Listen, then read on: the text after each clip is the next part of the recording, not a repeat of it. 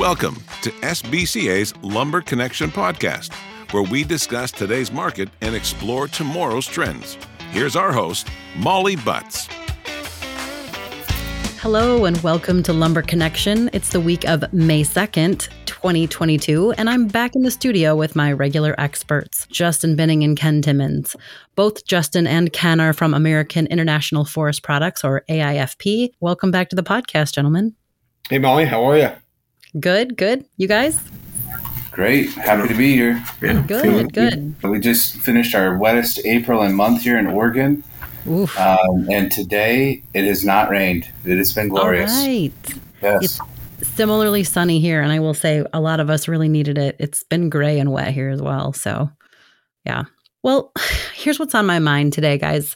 This is another week where I'm really glad that I'm the host and not the expert, because I'm kind of looking forward to you guys shedding some light on what's happening in the lumber market. I understand there's still plenty of discussion uh, regarding the effect of the higher interest rate, you know, what it's had, the effect it's had, and the effect it will have going forward. Transportation is, I don't know, is is abysmal, too strong? Um, I don't know. Obviously, the Ukraine situation heightened, and, you know, even the continued COVID outbreak in China all have a seat at this table. Um, so I guess with those topics in mind, I'm going to hand it over to you guys to give us an update on the lumber market. Dibs on going first. Gotcha. Feature Justin. Um, oh, man. Not yeah, again. Yeah. Gotcha. Shoot. Molly, it is, I would just say in general, it is a sneaky market. It's sneaky strong. When it gets weak, it's been sneaky weak. Um, you know, it reminds me of you're having fun at the beach and then a rip current takes you out, you know, fifty feet, and you're flailing your arms and freaking out and screaming back at the beach. Like, what happened? We were just having so much fun. Imagine if you were Pete Kimmins. Timmins, he would be Sneaky Pete. Sorry. That's completely correct. I don't know. Just, it, was good. It was there. I had to, I had to say it. Uh, it's, it's an interesting market. Here's kind of from a big picture macro perspective. Uh, winter weather is fleeting. It was a late winter. There are a lot of markets that have been very, very wet and not framing as much that are waking up with that. You know, there's more demand that's coming on. Those snow bearing markets, they might not have been um, bearing snow the last month, but certainly have been um, not in the meat of their spring building season where we really should be. I mean, this part of the calendar is where nationally our building should be the strongest. May, June, July, before it gets too hot in some spots. Transportation is, I would say, more available from my desk, but it is still very expensive, like Justin was just saying.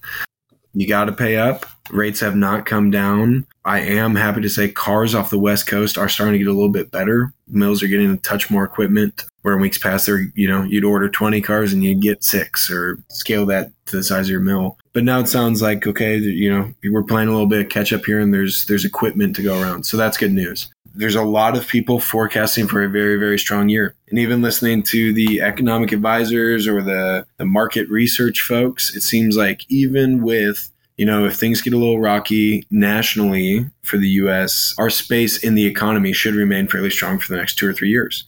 I do find it interesting. Obviously, anyone who is a sharp user of their funds and a smart borrower and lender is paying close attention to mortgage rates. I do hate to report to some of the listeners. I have I'm I'm twenty-seven years old myself. A lot of my peers are in the home buying market, and a half point on the interest rate will not spook them.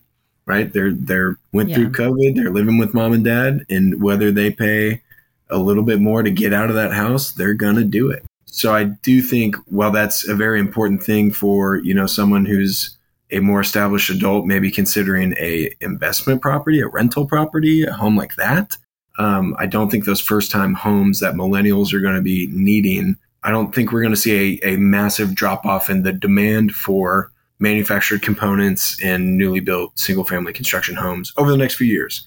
I think even if things get a little choppy financially in the U S economy, I think regardless, especially in a lot of these developing markets where listeners are kind of stationed, I think we're still going to maintain a strong level of demand for years to come, you know, and it aligns with what I'm seeing. I see a lot of really big inquiries coming in. Multifamily guys are, are stepping in, starting to buy some wood. The big box You know, home centers have been kind of holding back, as you would expect. There's nothing revolutionary in that idea. I mean, treaters haven't really been buying much because of home centers are holding off. So the pipeline definitely has a lot of orders to be filled, and there's guys looking to fill them relatively quickly.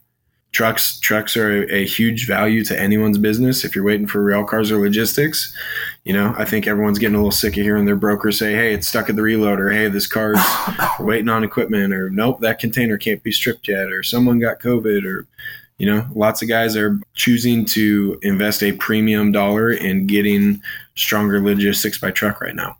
Yeah, I think um, Kenny hit on a ton of valid and solid points. I, I agree with, with pretty much everything. I measured pace and kind of approach to the market has really been the feel over the last couple of weeks. Um, you know, we found some support levels on many products. However, the, the follow-through has been relatively lackluster on the majority of it. Uh, the nine-foot studs have certainly been a standout.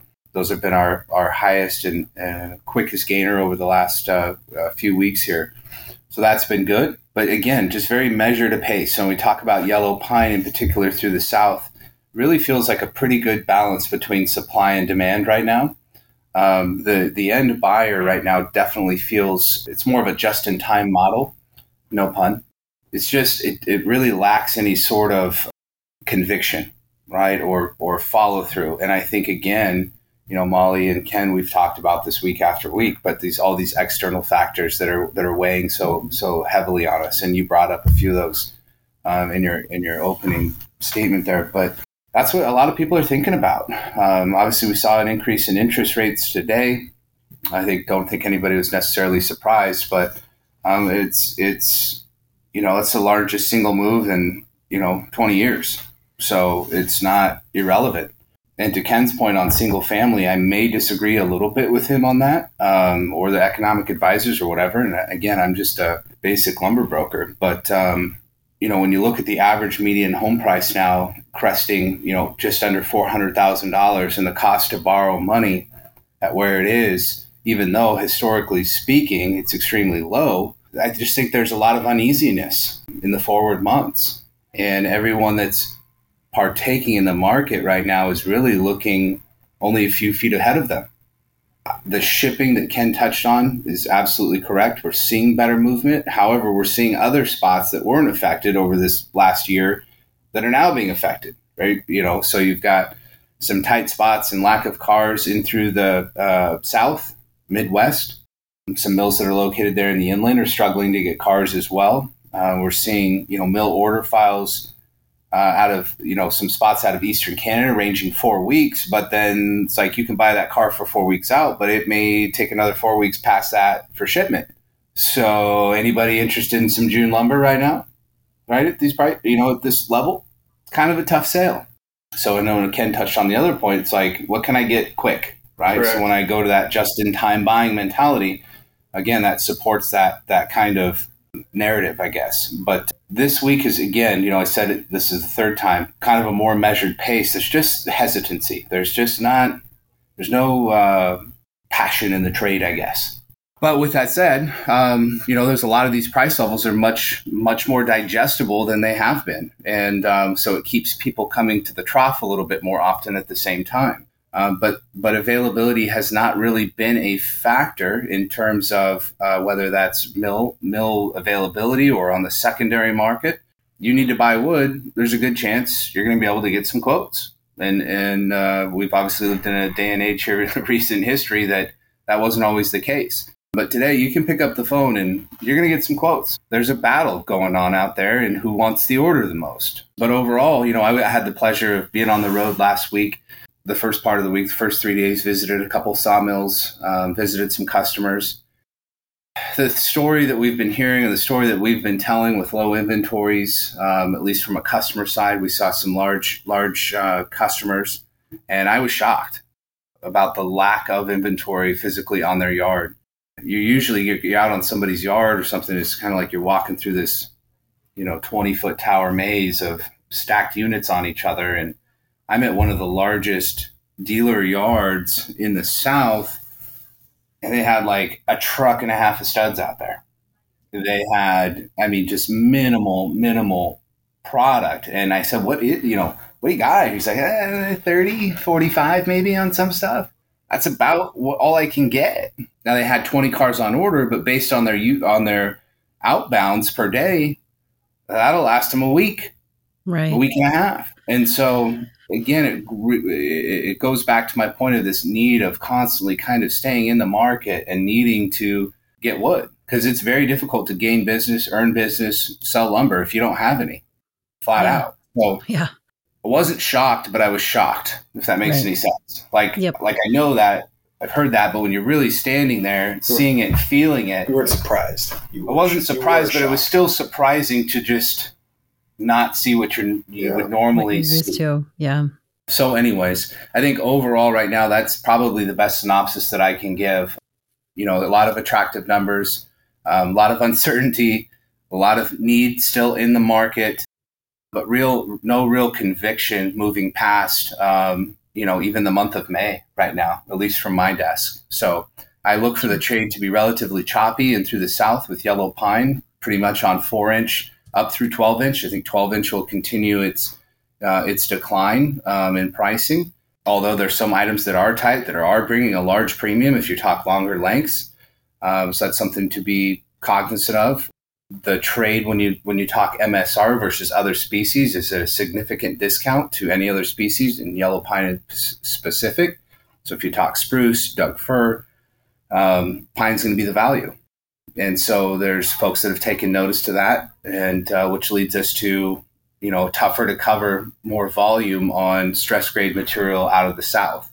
And I think that's going to be a longer term trend too. And I've thought this for years as the Canadians lose production and we have less Western Canadian wood coming into the market. The investment has obviously been in the South, and we'll continue to see pine become more of a regular mainstay in people's yards that historically it hasn't been. So continuing to see the growth of yellow pine spread throughout the country, both in through the Northeast, Midwest, um, and even Western states all the way into California.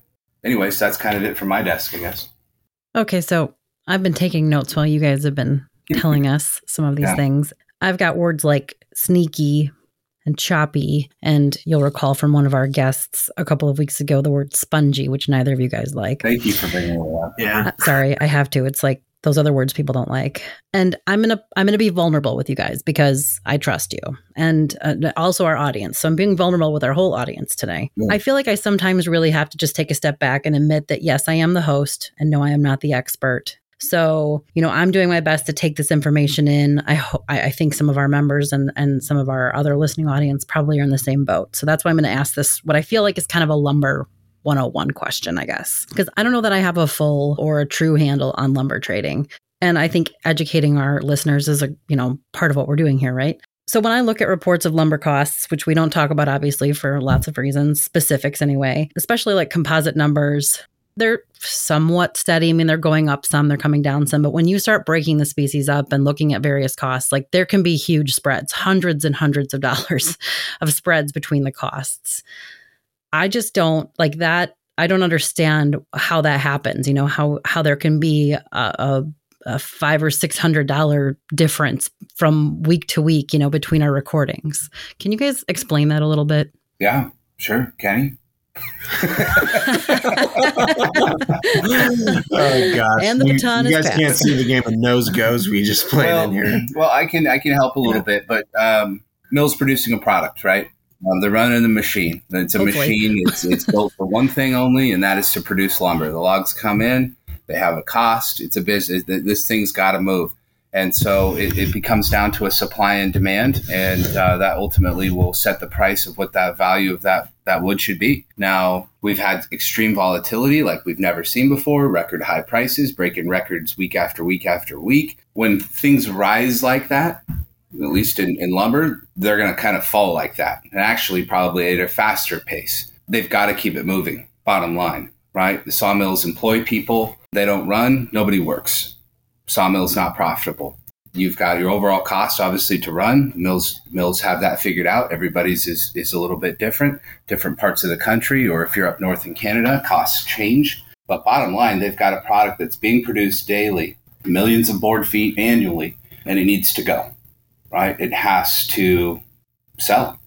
And so the, the market will dictate, and the demand will dictate what that price is. And it constantly is, is changing, which is one of the draws and one of the things that I enjoy about being in this business and, and industry, and, and, and specifically in the wholesale side, is it's different every day. Now, some days feel a lot like the last day, uh, but every market's different. Every run's a little bit different, and that's cool. And that's exciting. And that's one of the things I enjoy about being in this business. That was so clean. Golly. um, yes. To make a, a kind of a lame metaphor with Amalia, just because you're asking about how, you know, how come every time we record it's different, or it's trending in a different way, or the, the trend of the trend, right? The derivative is doing something. And to make a, just kind of an oversimplifying reference to it, the market is also changing, right? Like if we thought of the lumber market as a body of water, the ocean crashing to and from the beach, right? We're very used to these long, drawn-out tides. Market's going up for a while, coming off for a while.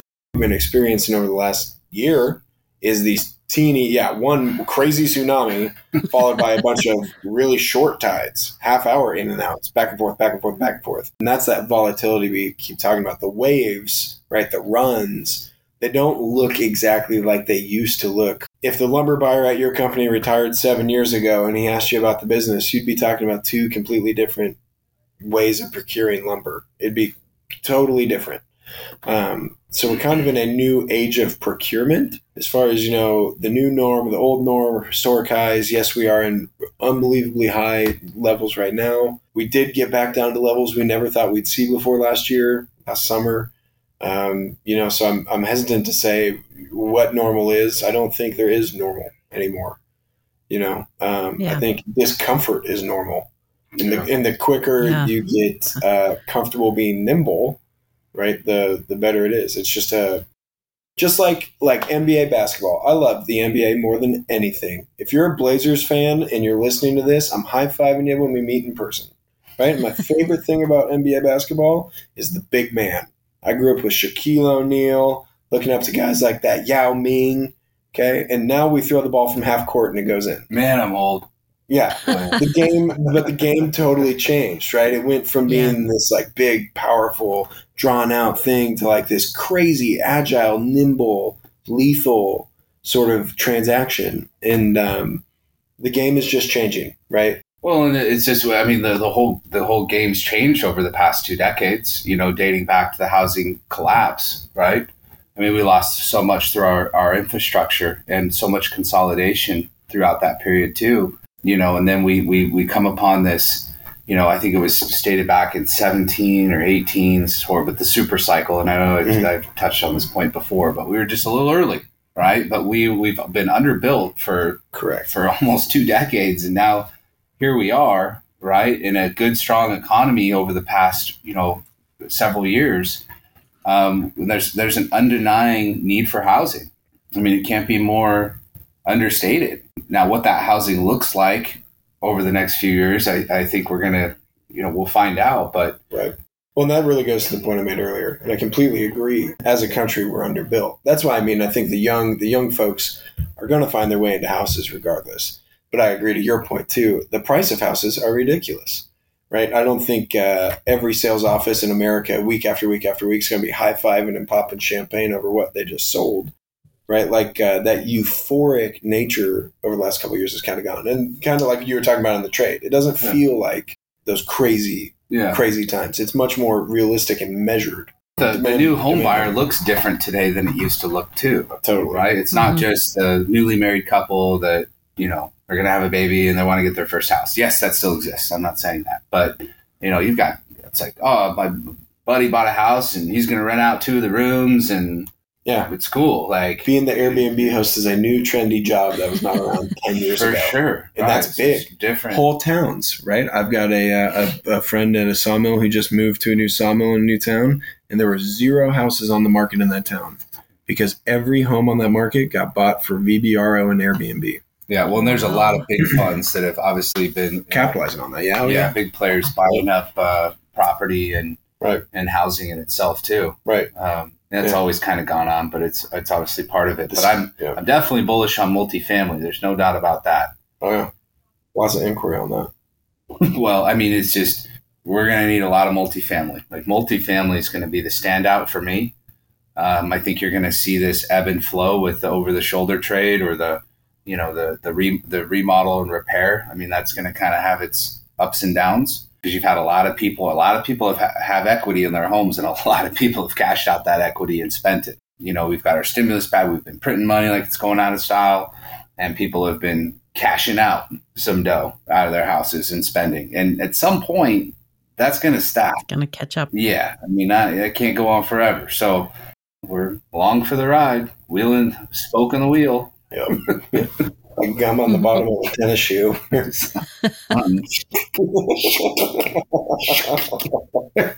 That's me. Well, thank you guys for that explanation. I appreciate it. I'll I'll be thinking about the rest of my Lumber one oh one questions I'd like to ask in coming weeks. Um, I love that. I think it's a great topic. Or just, you know, the life of a wholesaler. Like, what, yeah. What do you do? You know, like what's, yeah, so. All right. Well, as we start to wrap up here, I just want to make sure you guys have one last opportunity to sort of say what you think our folks should be doing in the next couple of weeks before we get a chance to meet again. What have you guys got to give for advice for the next couple of weeks? Nothing groundbreaking from me. You know, I think if it, like most folks right now, it's it's a little bit of wait and see. That's how my customers have certainly been. They've got some wood, not a ton, but they've got some, and they and they have the uh, the ability to buy some pretty much whenever they want right now. So they're so. Uh, that, that lack of urgency, I don't um, necessarily disagree with, I guess. I mean, I, I usually kind of say, you know, stay close, obviously, with, with those that you trust. But and I would say that would be the same here. I expect over the next couple of weeks, at least in Pine, to um, kind of, I think we could see some cracks, actually, in, in potential pricing in some items. That's kind of my guess, I guess. But I don't think they're going to be big. I think there's some trading levels, again, that have been established over the last four to six weeks that will bring enough people in on a constant basis to stay with it. And uh, I think there's a lot more work that's got to get done over the next sixty days that hasn't been purchased entirely. Um, so I expect to see good good participation in the market, good strong sales each and every day. Um, so my advice would be, uh, you know, be on the hunt for some deals. And uh, if you feel good about it, it makes sense. And your guy's working hard, throw them in order. I love that. Couldn't agree more. And I'd just tack on, hug your logistics person. Go hug your laborers, right? Go. Uh, it's a great time of the year to throw a company barbecue and just say thank you. Fill a Yeti cooler with some Gatorades and throw some hot dogs on the grill. You know, your your people are your biggest asset. And having sure. good people is so invaluable. And so, you know, who you have and who, who's been with you and who's growing with your company and who might join here in two months from now. I think uh, right now is a smart time to invest in your people because they are investing in us for sure. So I would just say that. Be thankful for who's who's riding with you and take care of those that do. That's a fantastic way to wrap up our episode for today.